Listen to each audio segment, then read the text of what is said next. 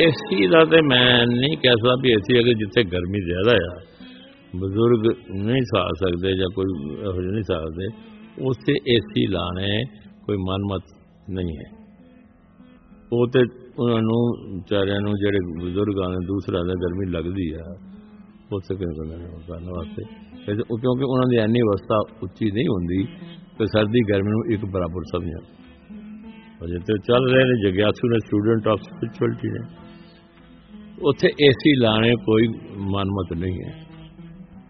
ਉੱਥੇ ਏਸੀ ਲਾ ਰਹੇ ਹੋ ਕਿ ਉਹਨਾਂ ਨੂੰ ਵਿਚਾਰਿਆਂ ਨੂੰ ਕਿਉਂਕਿ ਬਜ਼ੁਰਗਾਂ ਨੂੰ ਜਿਹੜੇ ਵੀ ਜਿਹਨਾਂ ਨੂੰ ਗਰਮੀ ਲੱਗਦੀ ਹੈ ਦੂਸਰੇ ਲੱਗਦੀ ਹੈ ਉਹ ਆਰਾਮ ਨਾਲ ਉਹ ਬਜਾਏ ਕਿ ਆਪਣੀ ਅਹ, ਸਰੀਰ ਦੇ ਅਹ, ਪਸੀਨਾ ਹੀ ਪੂਜਦੇ ਰਹਿਣ ਉਧਰ ਪੂਜਦੇ ਰਹਿਣ ਉਧਰ ਧਿਆਨ ਹੋਵੇ ਉਹਨਾਂ ਦਾ ਧਿਆਨ ਹੈ ਉਧਰ ਗੁਰੂ ਗ੍ਰੰਥ ਸਾਹਿਬ ਵੱਲ ਹੋਵੇ। ਉਹ- ਉੱਥੇ ਤੇ ਏਸੀ ਚੰਗੇ ਨੇ। ਬਾਕੀ ਰਹਿ ਗਿਆ ਜੇ ਆਪਣੇ ਸੁਖਾਂ ਲਈ ਲਾਣੇ ਨੇ ਹੋਰ ਲਾਣੇ ਨੇ ਉਹ ਅਸੀਂ ਠੀਕ ਨਹੀਂ। ਇਹਦੇ ਤਾਂ ਭਾਵਨਾ ਕੀ ਹੈ ਤੁਹਾਡੀ? ਗੁਰੂ ਨੇ ਕਿਸ ਤਰ੍ਹਾਂ ਧਿਆਨ ਬਾਕੀ ਜਿਹੜੀਆਂ ਕੁਰਸੀਆਂ ਦੂਸਰੇ ਸੋਫੇ ਨੇ, ਇਹ ਆਪਾਂ ਨੂੰ ਨਹੀਂ ਲਾਣੇ ਇਹ ਗੁਰਮਤ ਸ਼ੁਰੂ ਤੋਂ ਮਹਾਰਾਜ ਦੀ ਗੁਰਮਤ ਨੇ, ਅਸੀਂ ਬਰਾਬਰੀ ਨਹੀਂ ਕਰਨੀ ਚਾਹੀਦੀ। ਠੀਕ ਹੈ ਕਿ ਕਹਿੰਦੇ ਨੇ, ਤੁਸੀਂ ਕੋਈ ਨਹੀਂ ਬੈਠ ਸਕਦਾ ਹੇਠਾਂ ਤਾਂ ਤੁਸੀਂ ਇਸ ਤਰ੍ਹਾਂ ਆ, ਗੁਰਦੁਆਰੇ ਦੇ ਅੱਗੇ ਇੱਕ ਛੋਟੀ ਜਿਹੀ ਦੀਵਾਰ ਬਣਾ ਦਿਓ ਜਿੱਥੇ ਉਹ ਕੁਰਸੀਆਂ ਤੇ ਬੈਠ ਕੇ ਤੇ ਗੁਰਦੁਆਰੇ ਉਹ ਸੁਣ ਸਕਣ, ਮਹਾਰਾਜ ਦਾ ਦੇਖ ਸਕਣ। ਉਹ ਸੈਪਰੇਟ ਬਣਾ ਦੇ ਇਸ ਤਰ੍ਹਾਂ ਦਾ। ਤੇ ਗੁਰਦੁਆਰੇ ਦੇ ਵਿੱਚ ਸਾਰੇ ਇੱਕ ਬਰਾਬਰ ਬੈਠੇ ਹੋਣ। ਜੇ ਸਾਰੇ ਇੱਕ ਬਰਾਬਰ ਬੈਠਦੇ ਕੁਰਸੀਆਂ ਵਾਲੇ ਫਿਰ ਸੁਪੀਰੀਅਰ ਹੋ ਗਏ ਨਾ ਉਸ ਬੈਠੇ ਭਾਈ, ਇਹ ਤੇ ਮੇਰਾ ਤਾਂ ਮੈਂ, ਮੇਰਾ ਜਿੰਨਾ ਦਿਮਾਗ ਹੈ, ਮੈਂ ਇਹਦੇ ਚ ਕੰਟਰੋਵਰਸੀ ਚ ਨਹੀਂ ਪੈਂਦਾ।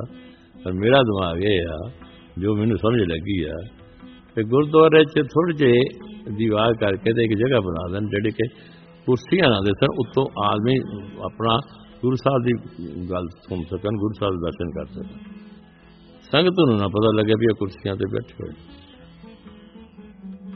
ਇੱਥੇ ਲੇਟੈਸਟ ਮਾਡਰਨ ਆਈਵੈਂਟਸ ਲਾਈਫ ਹੈ ਨਾ ਤੇ ਇਹਦੇ ਵਿੱਚ ਜੇ ਨਹੀਂ ਬੈਠ ਸਕਦੇ ਪਹਿਲੇ ਤੇ ਸਾਰੇ ਕੁਰਸੀ ਹੁੰਦੀ ਸੀ ਪਿਛਲੇ ਵਕਤਾਂ ਦੇ ਵਿੱਚ کوئی کوشش نہیں سن باہر جا کے گردار پہنتا تھا بزرگوں اج کل چونکہ بیماریاں لگ گئی ہیں گوڈے دکھ پے دوسرے لگ پے تو انہوں نے اگر کرنا ہی ہے ہاں، دوسرا ہی کرنا ہے۔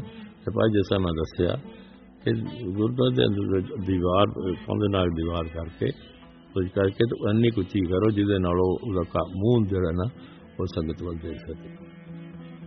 باقی گرو گرو گرو گرو گرو گرو ਅਸੀਂ ਉੱਚੇ ਨਹੀਂ ਗਾ ਸਕਦੇ।